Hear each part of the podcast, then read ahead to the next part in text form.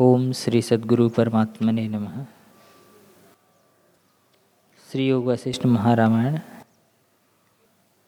हे राम जी, यह जो मलिन कल्पनाएँ उठती है कि मैं हूँ, मैं मरता हूँ, मैं दग्ध होता हूँ, मैं दुखी हूँ, मैं मनुष्य हूँ, उनका मूल अहंकार रूपी पिशाच की शक्ति है। आत्मस्वरूप नित्य शुद्ध चिदाकाश सर्वगत सच्चिदानंद जीव सबका अपना है। पर अहंकार के वश होकर यह जीव अपने को परिच्छिन्न और निर्लिप्त होकर भी दुखी मानता है।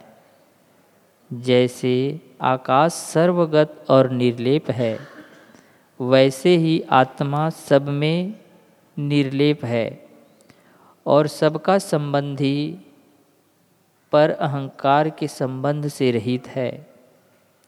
हे राम जी, ग्रहण, त्याग, चलना, बैठना इत्यादि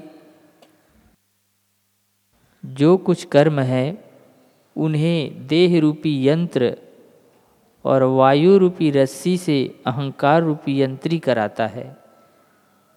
आत्मा सदा निर्लेप, सबका अधिष्ठान और कारण कार्य भाव से रहित है। जैसे वृक्ष की ऊंचाई का कारण यह आकाश निर्लेप है, वैसे ही आत्मा सर्वचेष्टा का कारण अधिष्ठान और निर्लेप है।